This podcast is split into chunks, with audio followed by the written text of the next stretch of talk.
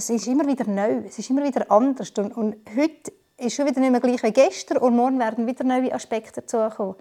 Gerade so Digitalisierung auch, die stattfindet, also die künstliche Intelligenz, die Einzug hält in die Forschung.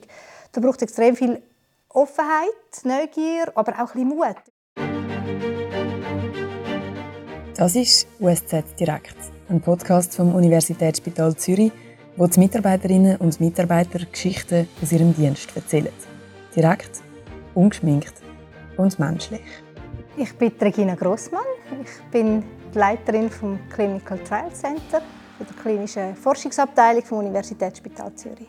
Unsere Rolle eigentlich ist am Universitätsspital Zürich die ganzen Forschungsaktivitäten, die hier stattfinden, zu koordinieren, zu begleiten, zu unterstützen, dass das eben gut und, und gesetzesgemäß zu und her gehen Die medizinische Forschung ist einer der wichtigsten Pfeiler des USZ. Es ist ja eben nicht nur ein Spital, sondern ein Universitätsspital. Da werden nicht nur Menschen behandelt, es wird auch gelehrt und es wird geforscht. Immer mit dem Ziel, um die Lebensqualität der Menschen zu verbessern. Also es ist nicht das primäre Ziel des USZ, irgendein Produkt zu entwickeln und nachher zu verkaufen. Aber um eben, können, eben die Spitzenmedizin anbieten. Und durch das, dass eben Forschung da vor Ort stattfindet, ermöglicht es auch, dass man den Patienten ganz viel mehr Therapieoptionen anbietet. Eben vielleicht auch mal ein Produkt, das auch nicht erhältlich ist auf dem Markt. Aber sie hat doch schon viele versprechende Resultate. In dieser Episode von USZ Direkt erzählt Regina Grossmann, wie die Forschung am USZ abläuft welche Phasen ein neues Produkt muss überstehen bevor es auf den Markt kommt, wie dabei Qualität sichergestellt wird und wieso dass es manchmal 15 Jahre dauert, bis aus einer Idee etwas wird, das den kranken Menschen helfen kann.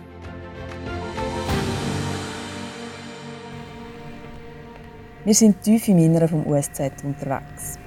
Das ist das Rauschen der Kühlgeräte. Wir haben hier Tiefkühler, man sieht hier, wie warm das, oder wie kalt das die eingestellt sind. Und die wiederum haben auch ein eigenes Kühl- und Alarmsystem, um hier eben möglichst konstante und kontrollierte Bedingungen einhalten.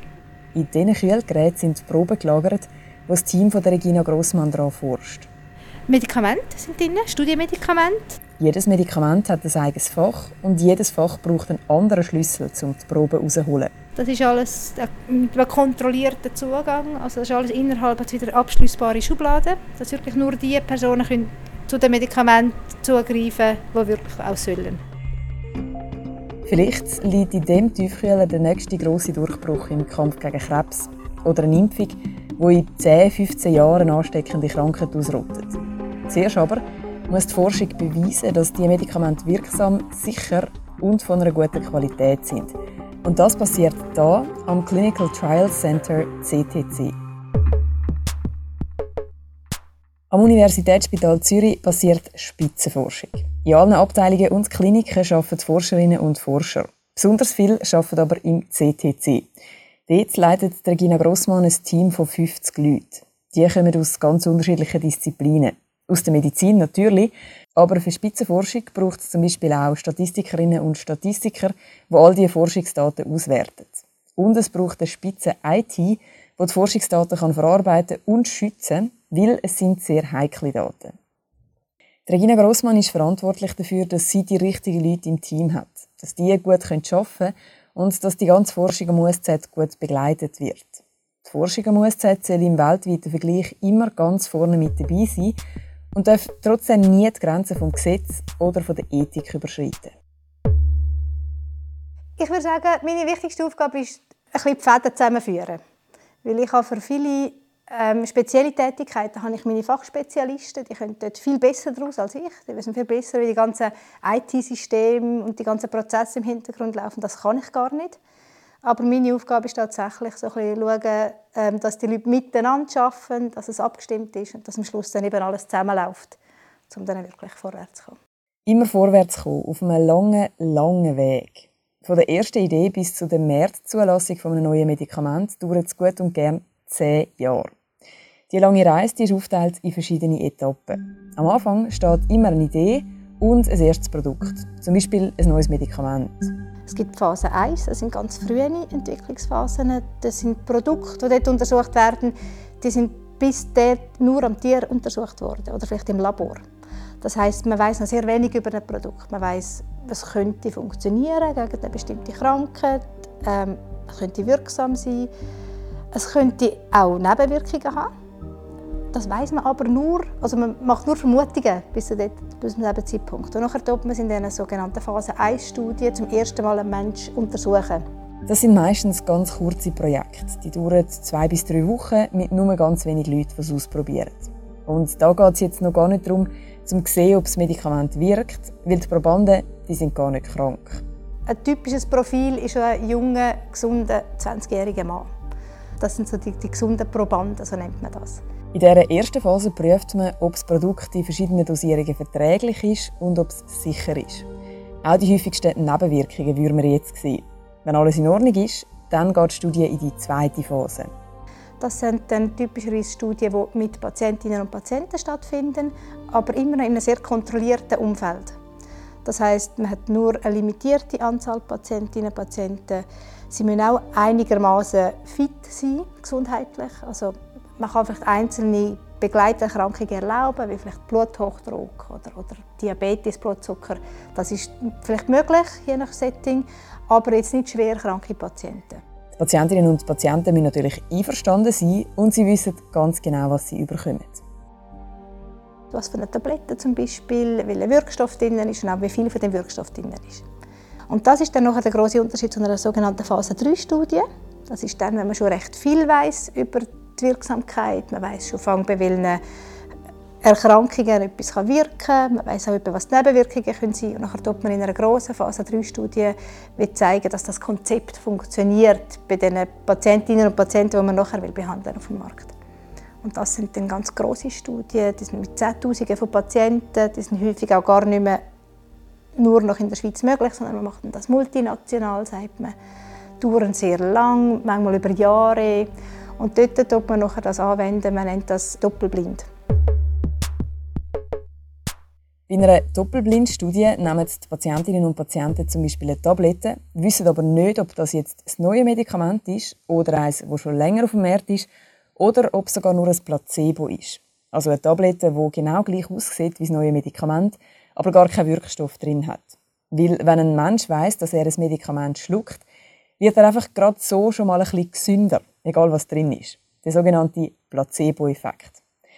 Und der Effekt spielt nicht nur bei den kranken Menschen, sondern auch bei den behandelnden Ärztinnen und Ärzten. Darum wissen bei einer Doppelblindstudie nicht einmal die, ob sie ihrem Patienten jetzt ein echtes Medikament geben oder nicht. So wird man herausfinden, ob das neue Medikament wirkt.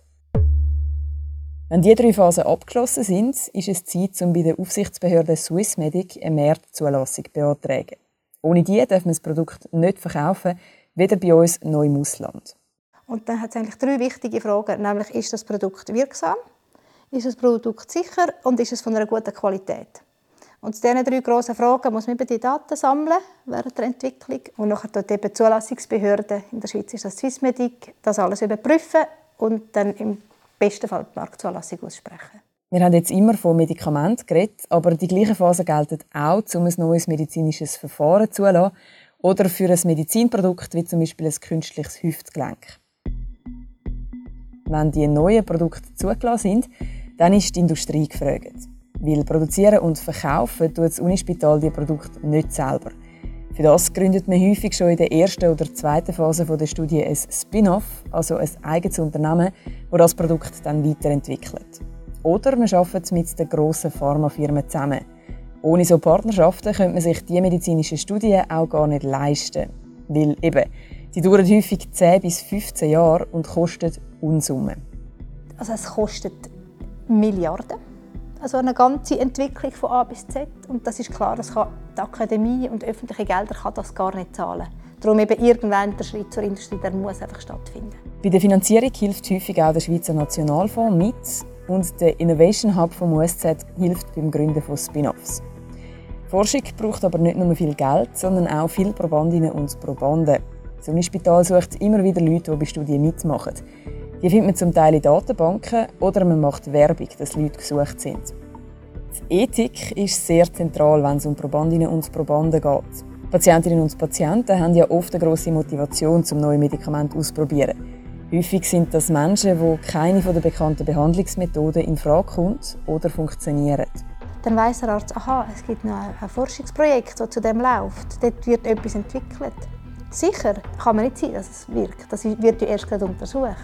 Aber eine gewisse Hoffnung besteht eben doch. Die drei Phasen der Forschung die gelten schon lange. Man redet auch von «from bench to bed», also vom Labor, der Bench, bis ans Bett der Patientin, wenn das Medikament zugelassen ist. Und das ist natürlich immer ein großer Moment, wenn es so weit ist und sich all die Arbeit auszahlt. Wie bei dem Beispiel hier. Das ist eine Gruppe aus der Urologie. Und zwar haben die mit Stammzellen, die es hat im menschlichen Körper, haben die ein Verfahren entwickelt, wo man die Stammzellen im Labor vermehren kann und nachher wiederum bei Patientinnen, die ähm, Harninkontinenz haben, in den Blasenhals einspritzen. Und das ist für mich echte Innovation. Die Forschung entwickelt sich laufend weiter und manchmal gibt es auch einen Sprung, wenn etwas Spezielles passiert. Der einzige Sprung ist während der Corona-Pandemie passiert – Seit einigen Wochen macht eine mysteriöse Lungenkrankheit den Behörden in China Sorgen, aber auch der Weltgesundheitsorganisation. Erstmals aufgetaucht ist die Krankheit in der chinesischen Metropole Wuhan. Inzwischen hat sie sich aber auch über die Stadt hinaus ausgebreitet. Das ist glaube die intensivste Zeit, die ich je erlebt habe in meinem Leben. Und ich habe auch schon einige turbulente Zeiten hinter mir. Aber das ist wirklich heftig, weil irgendwie einerseits ist äh, ist die Pandemie gekommen. Niemand gewusst, was das ist. Ähm, potenziell tödlich, vielleicht auch nicht, das hat niemand gewusst. Dann ist irgendwann der Lockdown gekommen. Alle Kinder daheim, ich auch. Und in der Forschung ist Post abgegangen. Da wollte ich alle gerade sofort ähm, die Studie starten, was auch sinnvoll war. Und dann habe ich irgendwie morgen um 5 Uhr angefangen zu telefonieren. Und am Abend um 10 Uhr wieder aufgehört und mit vier Kindern um meine Beine herumgeschwirrt. Das war also sehr chaotisch. Gleichzeitig hat das Team vom CTC viel gelernt in dieser Zeit. Dass es mehr Koordination und klarere Abläufe braucht, wenn so viel gleichzeitig läuft zum Beispiel. Oder dass für eine Studie nicht zwingend immer alle Patientinnen und Patienten ins USZ kommen sondern dass man gewisse Studien oder Teile davon auch dezentral machen kann. Und davon profitiert das Team heute immer noch. In so einer Krisensituation ist viel Improvisation gefragt. Aber gleichzeitig muss man sich immer noch an die ethischen Richtlinien halten. Also ich habe sozusagen eine Standleitung zur Ethikkommission Zürich. Wir haben fast täglich telefoniert miteinander, ähm, um eben zu schauen, wie können wir jetzt uns dadurch navigieren. Wir haben uns immer innerhalb des gesetzlichen Rahmens bewegt, aber durch das, dass wir eben miteinander den Weg gefunden haben, so ein der möglichst pragmatischste Weg, ähm, haben wir doch recht effizient können viele Projekte aufgleisen. Mittlerweile ist in der Forschung vom USZ zum Glück wieder die Normalität eingekehrt.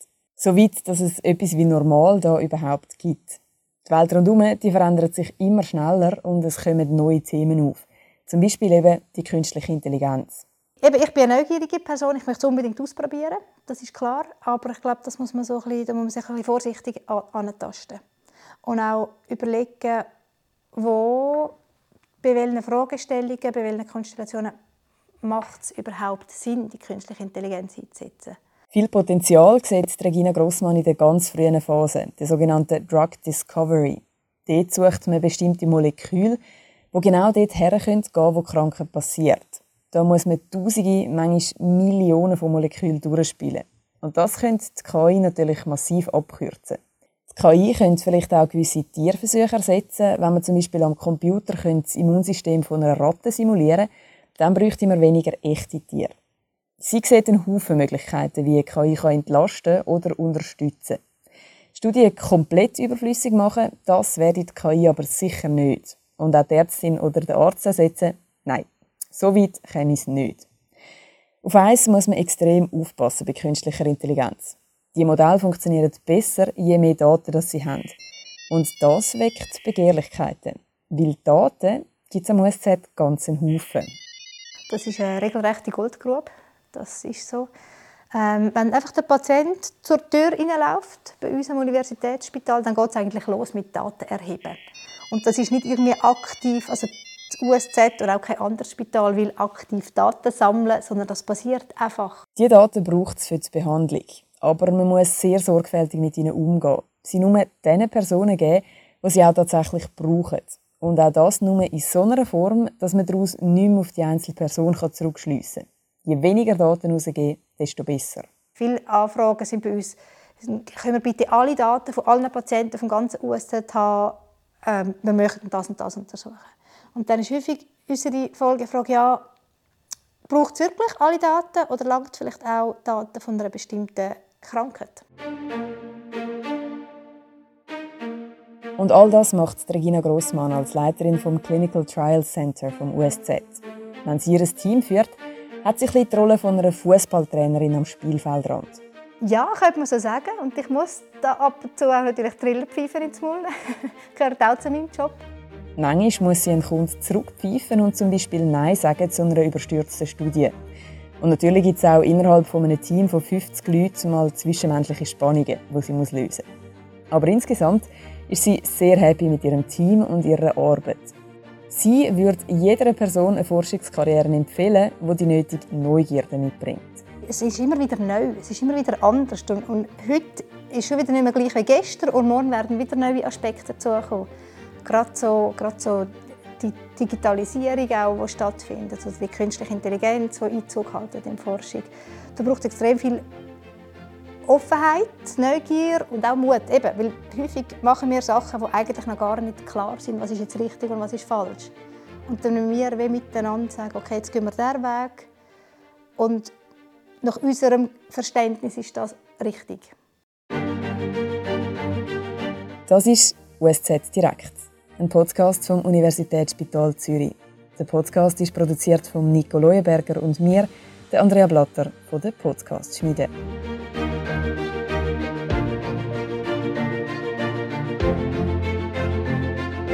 Jetzt den Podcast abonnieren und keine weitere Folge verpassen. Auf usz.ch/podcast und überall dort, wo es gute Podcasts gibt.